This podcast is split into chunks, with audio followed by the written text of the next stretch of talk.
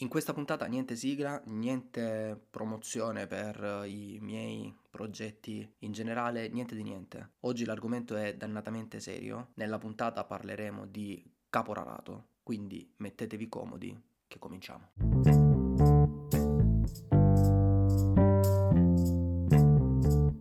Dalla definizione. Con caporalato si intende una pratica illegale con cui un imprenditore decide di reclutare i propri lavoratori e demanda questa operazione ad un caporale, appunto, il cui compito è quello di trovare dei lavoratori che sicuramente lavoreranno in nero per coprire dei turni che di solito sono giornalieri o al massimo settimanali. Chi viene reclutato? Sono lavoratori spesso in condizioni economiche disastrose anche sociali, costretti ad accettare condizioni economiche di lavoro e salari ridicoli enormemente inferiori rispetto al salario minimo garantito per legge. Il caporalato è un fenomeno che non conosce bandiere territoriali o di appartenenza e coinvolge in forme differenti tutto il territorio nazionale. Soprattutto è molto presente nelle zone ad alta densità di produzione agricola e di imprenditoria edile. Negli ultimi anni è un processo che ha coinvolto principalmente la popolazione straniera immigrata nel nostro territorio, perché è appunto la parte più debole della società e che vive in condizioni di vita peggiori e che dunque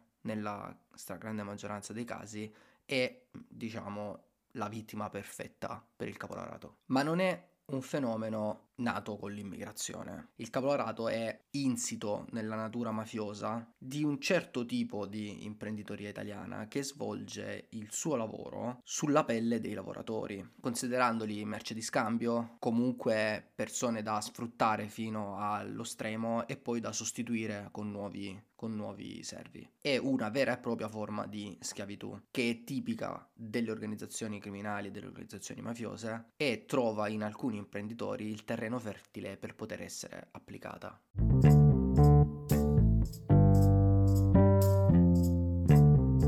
Prima di proseguire vorrei darvi degli esempi tangibili del fatto che il capolarato non è una pratica che coinvolge solo gli immigrati, ma è una pratica che esiste da tantissimo tempo e colpisce gli ultimi, gli invisibili, gli scarti della nostra società a livello sociale, cioè coloro che non sono stati integrati all'interno della società e che per questo sono terreno fertile per persone che hanno nella mente quel tipo di filosofia lì, quel modo di pensare il lavoro e di applicarlo sulle proprie terre e nei propri cantieri edili.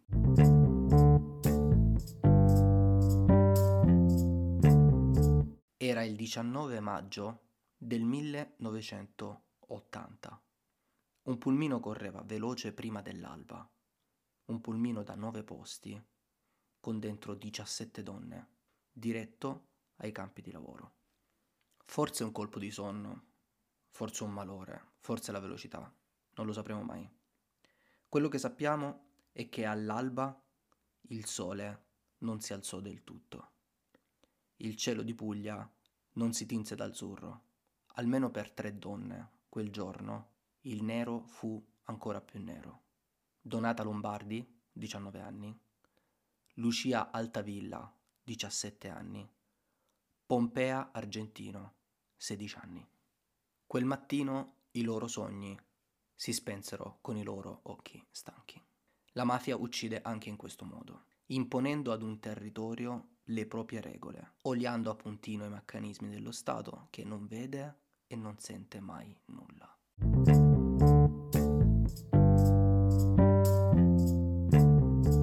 Non è cambiato nulla, sono cambiati solo gli attori. Oggi, in più, i disperati sono anche senza diritti civili e senza garanzie, perché una parte di loro sono immigrati non regolari e quindi questo aiuta ancora di più il capolarato a portare avanti il suo progetto. Sono disperati.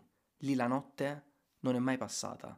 Quei camioncini esistono, esistono in tutta Italia si muovono veloci la notte, portano i lavoratori dei campi da baraccopoli che si costruiscono da soli con le lamiere che riescono a recuperare nei campi vicini e tornano la sera dopo aver lavorato tutto il giorno in condizioni pietose nei campi. Ma non è solo una questione che riguarda la Puglia quando c'è da raccogliere le olive in autunno o i pomodori d'estate. La pratica, quella del capolarato, è un'abitudine che è diffusa in tutto il territorio nazionale accade nel Lazio per la raccolta dei meloni o delle verdure in generale, a Mantova per la raccolta delle angurie in tutti i campi della pianura padana. Accade anche nel profondissimo e civilissimo nord, dove è possibile vedere all'alba, soprattutto in alcuni periodi dell'anno, piccoli capannelli di persone disperate che attendono il camioncino che arriva con il capolale che seleziona le persone che devono andare a lavorare nei cantieri edili della zona. Accade addirittura a Milano, quartiere fieristico di Milano, zona Ro, quando si organizza la più grande fiera del mobile d'Europa. In quei giorni, nelle vicinanze, è pieno di gente che aspetta di poter entrare a lavorare. Li si può vedere alla fermata della metrofiera, si possono incontrare davanti ai cancelli. Sono lavoratori che smontano e montano tutto il quartiere che viene utilizzato poi per la fiera del mobile. 10 ore di lavoro, 6 8 euro al massimo, senza contratto, senza diritti. Tutto questo è possibile grazie ai mille appalti che non garantiscono nessun controllo sul lavoro. Un'ipocrisia senza fine. Tutti sanno come funziona, ma nessuno interviene. Dalla fiera di Milano ai campi di Rosarno, nessuno interviene per risolvere la situazione. Eppure tutti sanno perfettamente come funziona l'iter del caporalato, come funzionano i passaggi di mano in mano di tutte le gare d'appalto che vengono incastrate una all'altra in fiere come quella, oppure come funziona il lavoro nei campi di alcuni territori del nostro paese. Eppure non succede mai nulla.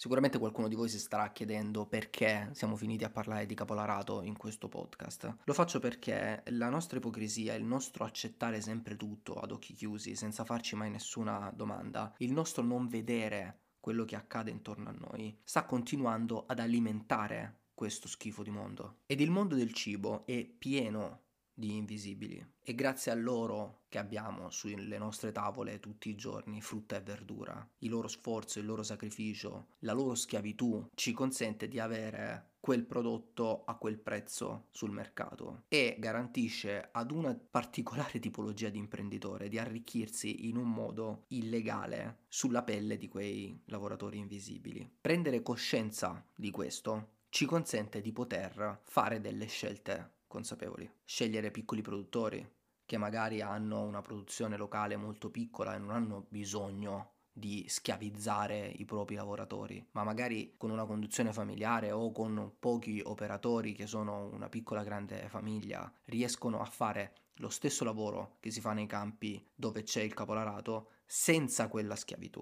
Possiamo decidere di rivolgerci ad associazioni che combattono contro il capolarato e producono prodotti buoni e giusti. Possiamo farlo perché siamo consapevoli di quello che ci accade intorno. Non possiamo ancora voltarci dall'altra parte.